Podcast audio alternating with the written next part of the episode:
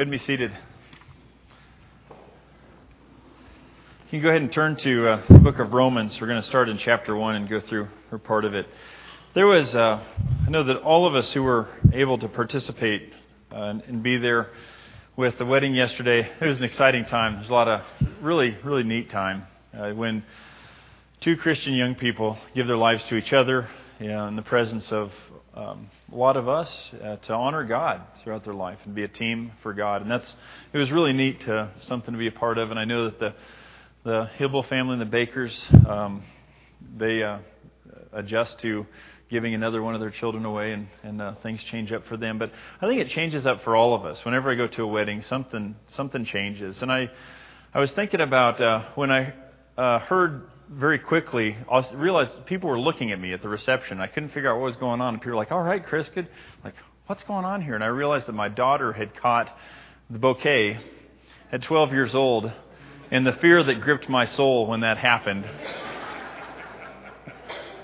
and uh, I know that Shiloh and, and, um, and Mike, uh, their little guy Justin, caught the garter at three. You know, that's probably even scarier for them. But anyway, it was, uh, it was no, it was one of those fun moments. And one of the things, just to, to share with you, uh, I had some of my family from Italy here this last uh, couple of weeks.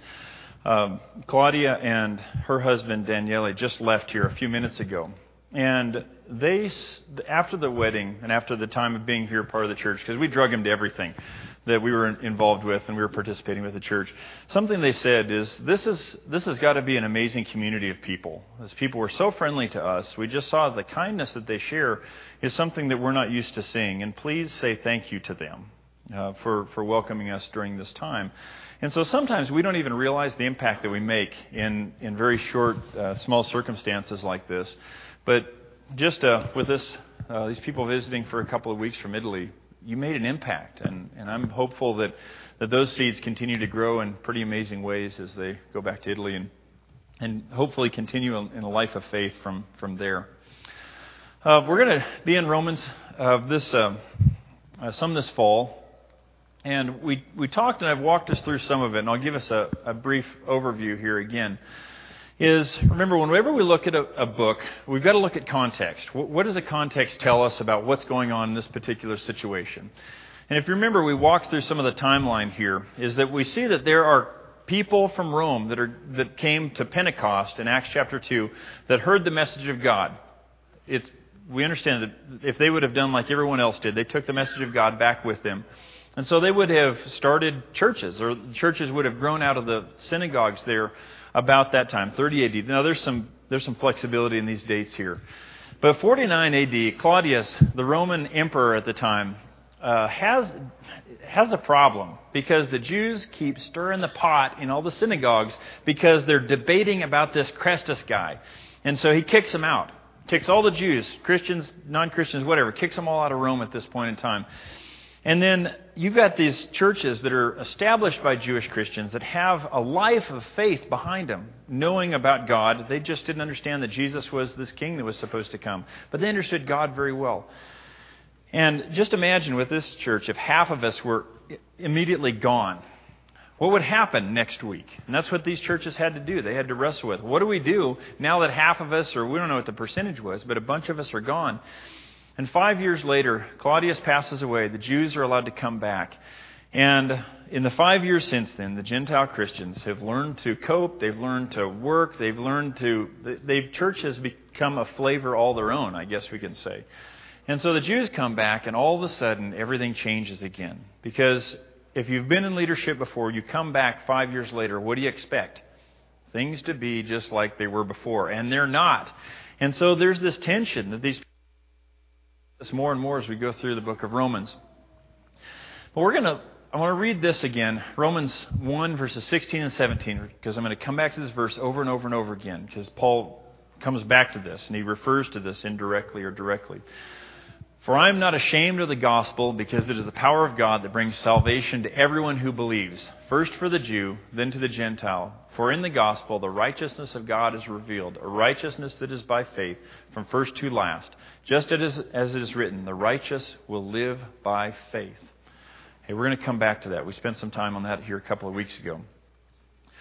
Hey, there is, I'm going to show you some pictures here of just uh, how proud the Romans were and, and the things that they could be excited about. This is right here, it's called the Arch of Titus. This was built a little bit after the time that the book of Romans would have been written. But you see these arches all over. And so when conquering generals would come back to town after they had con- conquered some people somewhere, they would come back and they would build an arch in their honor. And if you look at this arch on the inside, I don't know how well you can see it from here, but the Jews that were enslaved when Jerusalem was destroyed by Titus, they came back and they were, were called to, to, to basically carve out the articles of the temple that the Romans were carrying away. And so this is really interesting. The first time I saw it, uh, you see these articles of the temple. It's the closest thing we could ever have to a photograph of what the things like the candelabra and the silver trumpets and some of those things looked like in the, in the temple because people who were eyewitnesses carved that there. Pretty amazing thing to be able to look at. Romans uh, have these big parades. This is Julius Caesar here, you know, a big muscly guy that was that that was the, the leader of the Roman Empire there for a while. And he's one that you know he's he's holding like a big number one up in the air. They're like, I am the man, and we we look at how great we are. You see this as a the Pantheon as well. This was was built uh, way before Jesus walked the earth. Pretty amazing architecture. Amazing place there. Here you see, uh, this is a picture of just the aqueducts. And these are amazing because a lot of them are still intact. And they went out to the mountains around Rome and would bring water into Rome. And just the engineering that was done there without computer analysis, anything like that, phenomenal engineering to bring fresh water into Rome and to, to take the wastewater out. Pretty phenomenal, phenomenal stuff that these aqueducts were designed to be able to do. So the Romans were people, and, and this is just a, a little piece of what you see there. When you walk around now, you, you see the, the history there. His Romans were very proud. Their city was bigger than any city had been uh, in that time period. Their city was, as they said, all roads lead to Rome. And there's a place at the Campidoglio that you can stand and you can look at. That was the center of Rome, and there's a that is the center of Rome. And you look out, there's roads that go all sorts of directions. It's like a wagon wheel that go out to all the world, was the, the idea. And just imagine what your attitude would be like if you grew up with that. As we are the center of the universe, we are greater than everybody else. Our gods must be greater than everybody else because we conquer everybody else. That's just what we do. We Romans, we are conquerors. That's what, what we are. And so, what Paul does here in the next bit is he shows them another side to their culture that would have, as people would have been listening to this letter, that would have caused them to pause and think about wait a minute here, maybe there's some things that I need to be shameful of as well. I'll start reading in verse, 6, verse 18. The wrath of God is being revealed from heaven against all the godlessness and wickedness of people who suppress the truth by their wickedness. Since what may be known to God is plain to them, because God has made it plain to them. For since the creation of the world, God's invisible qualities, his eternal power and divine nature have been clearly seen, being understood from what has been made, so that people are without excuse. And so, the, from these verses, Paul indicates is that no matter who people are in the world, God has made himself known to them in some form or fashion. He's, he's made it clear that he's there. But even though that is the case, people still choose to deny his existence and ignore that he's there. We see that, don't we? And we see people that talk about that, that, that say, yeah, maybe there's a God out there, but I'm not going to do anything about it. My head and my heart is going another direction. Let's continue in verse 21. For although they knew God, they neither glorified him as God nor gave thanks to him, but their thinking became futile, and their foolish hearts were darkened. Although they claimed to be wise, they became fools and exchanged the glory of the immortal God for images made to look like mortal human beings and birds and animals and reptiles. And this is something the prophets talk about a lot is that how does it make sense that if God is this amazing God that is invisible to us, but He has created everything, we see the evidence of Him everywhere, why on earth would you make a statue of a lizard and worship it? You know, why would you do something like that? This is, this is folly. This is what a fallacy. But you see that people, as people, we have throughout time because it's so easy for us it's a lot easier for us to worship and put our faith in something that we can touch. And that's what we tend to do. And so there comes idolatry out of that. And you looked at the Romans is you look around their city, there is temple after temple after temple to all of these different gods and all of these images to all these different gods that according to the God that we know and the God that we understand are nothing. These gods, these, they're, they're just this, this silver image or this wooden image or whatever it is. That's, but it's not uh, capable of really doing anything. And if we stop and think about that for 10 seconds, we can see how ridiculous it is to put our faith in something that we can touch instead of the Creator God who, who is greater than all that. Let's continue looking here in verse 24. Therefore, God gave them over in the sinful desires of their hearts to sexual impurity for the degrading of their bodies with one another. They exchanged the truth of, about God for a lie and worshipped and created things worshipped and served created things rather than the creator who is ever praised. Amen. That's the tension, is worshiping things that are created instead of the creator himself. Because of this, God gave them over to shameful lusts. Even their women exchanged natural sexual relations for unnatural ones. In the same way, the men also abandoned natural relations with women and were inflamed with lust for one another. Men committed shameful acts with other men and received in themselves the due penalty for their error. And so you see in these verses here, this is just as Paul is talking through this, is what happens when societies and people decide to worship other things aside from God. What happens is this ideal that God has set for us, that we have one man, one woman for life, goes out the window, and people indulge themselves. Uh, we as people do this. We indulge ourselves in all sorts of sexual immorality that creates all sorts of heartache and destruction. He talks about here, if you just imagine the Romans and I remember when, I think I've mentioned this before, when I busted this gut surgery on my elbow because of the ice skating accident the Great Falls Youth Rally several years ago, decided, man, I got to do something productive while I'm laying in bed here. And uh, I started, I read this this big volume on the history of Rome, and it was just, it was really sad how how messy the personal lives were of, of the people, especially the people in authority and the leaders. Just a disaster. And you see that they, uh, they did not, the, the emperors wouldn't marry one woman for life. They would marry and they'd remarry and they'd, they'd have all these other people on the sides that created all sorts of, of, uh, of destruction. Now, the scripture here mentions as well homosexuality that was rampant within the Roman world at that point in time. And all of that creates all sorts of destruction uh, when, when we go away from, from God's plan for our life. And so Paul references that there, but he doesn't stop. Look at verse 28.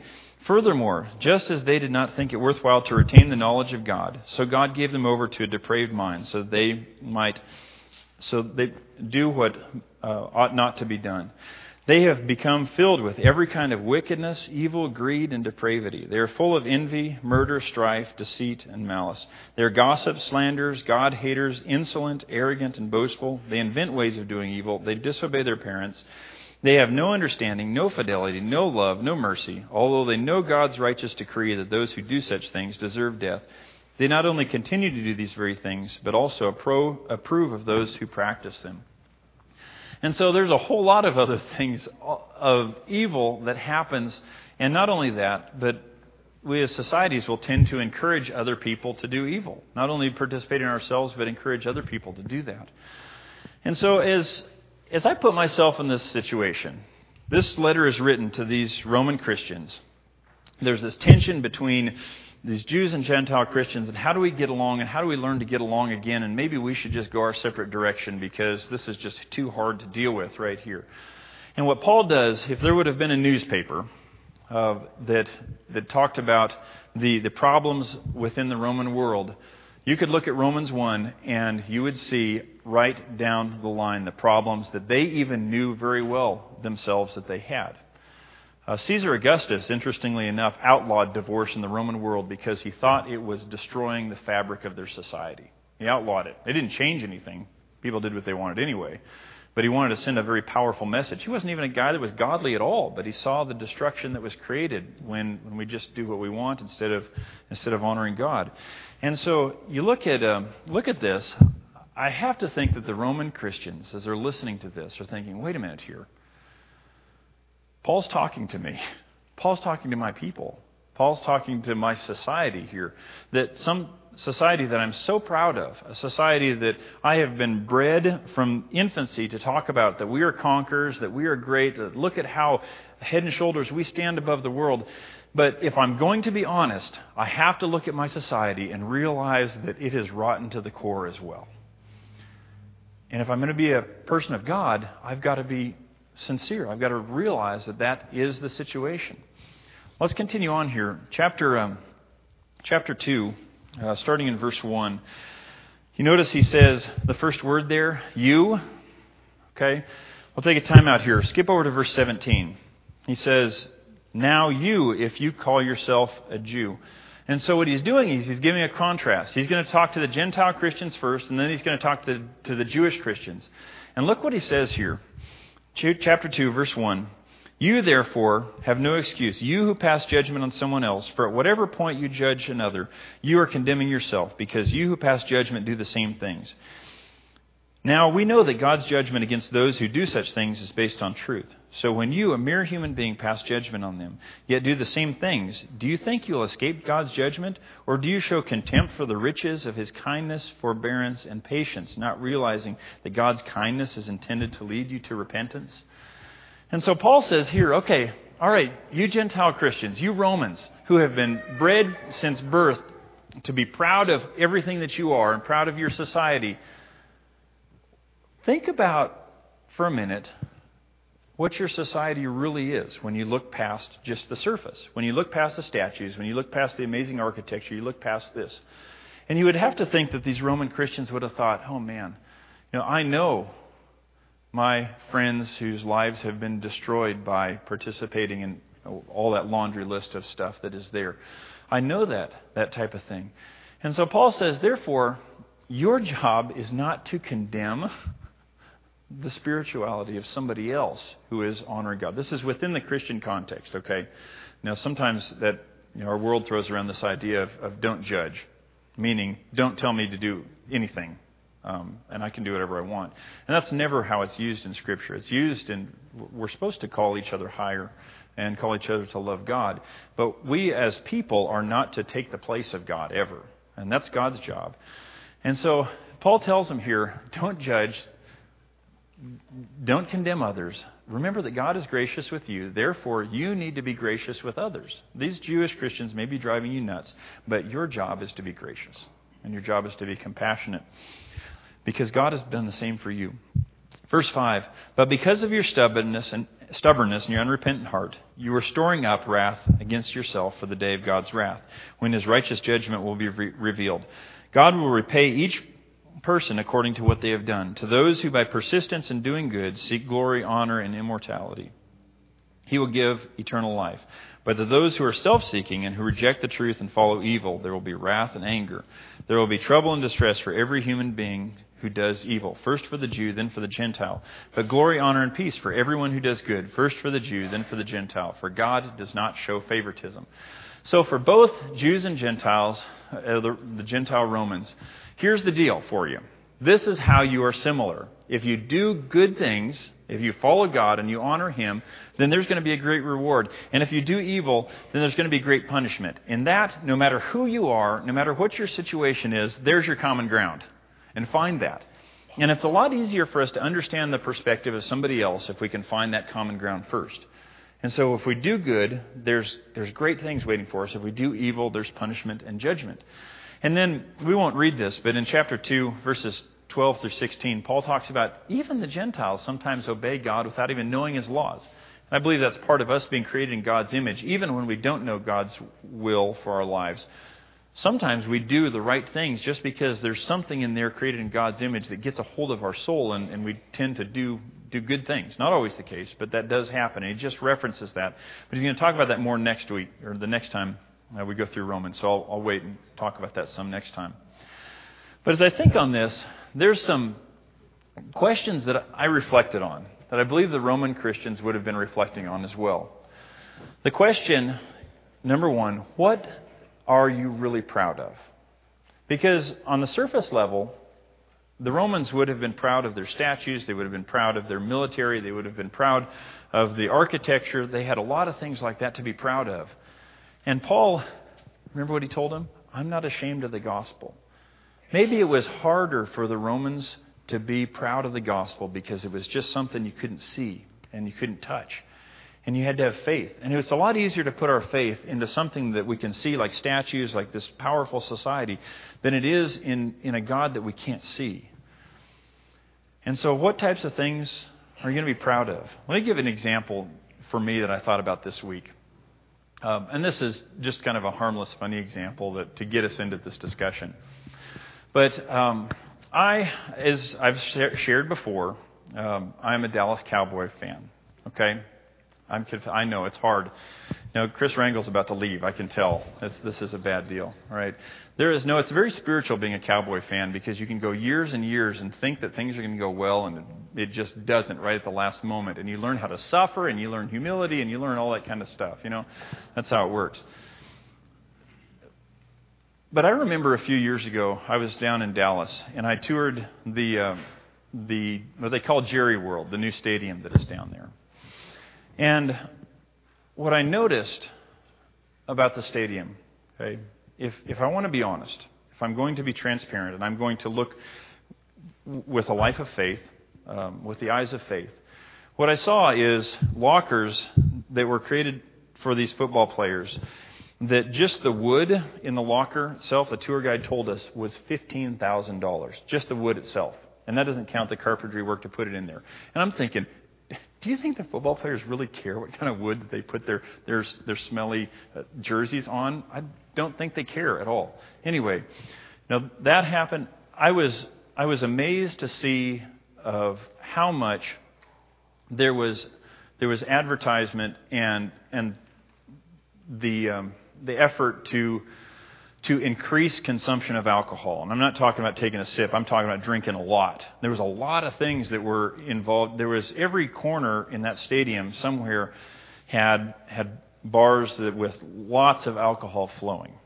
Something I've I noticed is there was a, uh, something that someone made a comment to me here a while back that it, it, caught, it made me think anyway. Said I could never like the Dallas Cowboys because of the way they have objectified cheerleaders. I thought, huh, you know, that's something worth considering. You know, and in this stadium, there's some of the season ticket holders. They are, have their their place that they are given, and they choose this place so they can sit right by where the cheerleaders are. And I don't know if you can even see the game past where the cheerleaders are, but you know, people pay for that. And and so, as a person that is that wants to not be ashamed of the gospel, and I look at, at that situation. I think, okay, just like the Romans would have had to. I love my society, but I've got to be honest about what my society really is. And so, as a football fan, I saw myself after that becoming less and less vocal and more and more self depreciating. I guess I can say that. Because I wanted to be a fan within the proper context and not be promoting something that I don't want to be a part of. You follow me? You get the idea? Okay, so there's a lot of things like that in life that we can we can pursue that way. Is maybe sometimes with our families we can we can uh, um, love our families as God tells us to, but we can we can be devoted to our families to a point where we are not willing to see the shortcomings of our own families.